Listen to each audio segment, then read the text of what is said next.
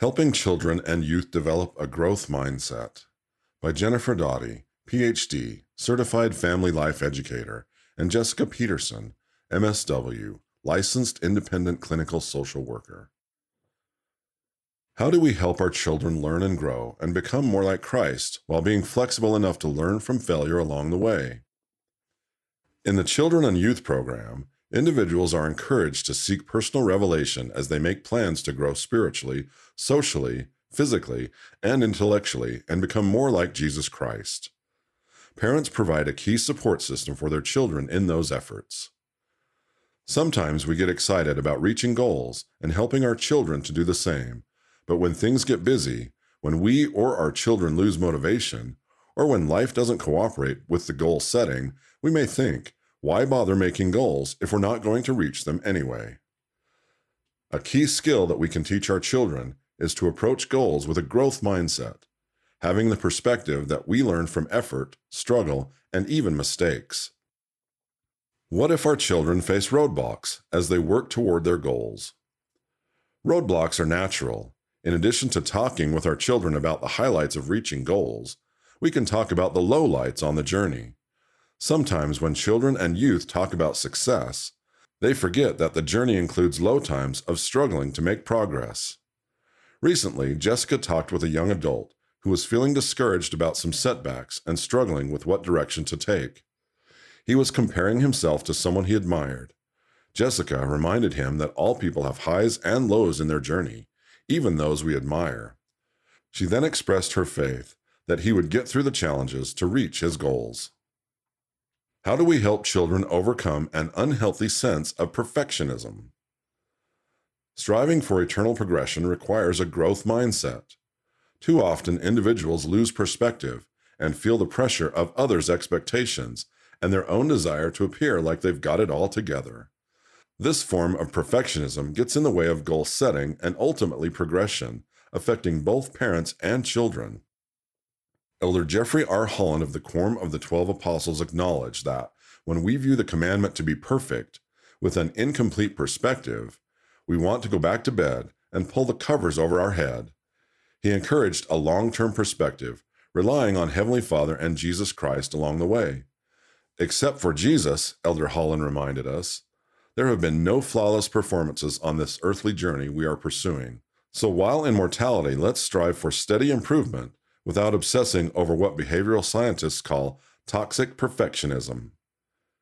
Heavenly Father's plan includes the opportunity for us to learn from mistakes and overcome sin through Jesus Christ to grow and become like Him.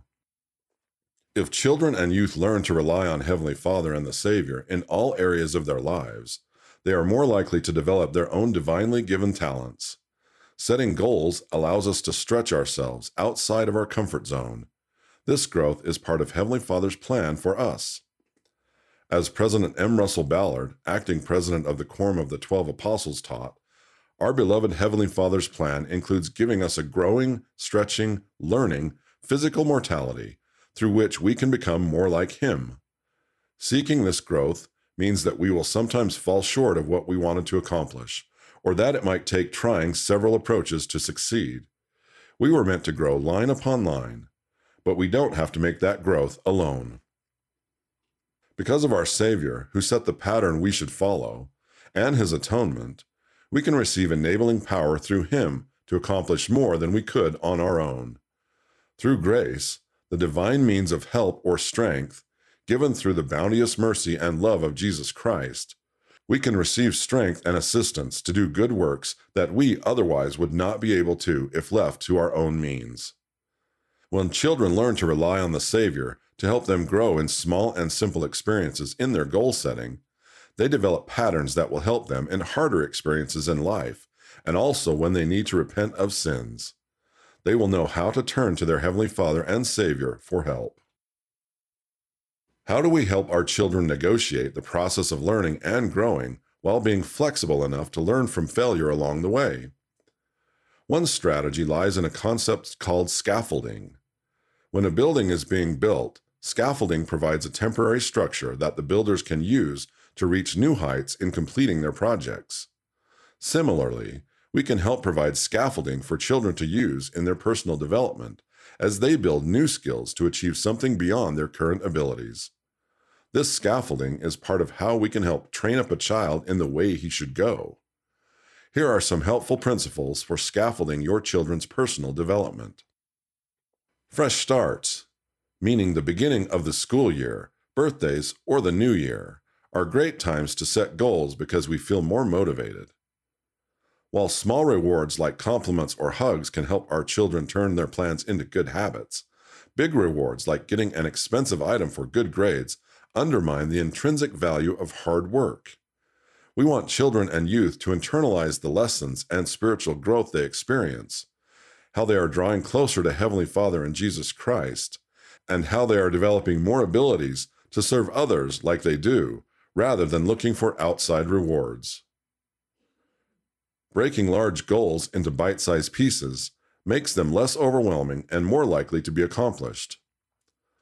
The Goldilocks principle is helpful. Goals should not be too easy or too hard. We want our children and youth to stretch enough to grow, but not so much that they feel frustrated and give up. Children learn from example, so setting our own goals as parents and sharing the process we are making toward them is a great way to teach goal setting.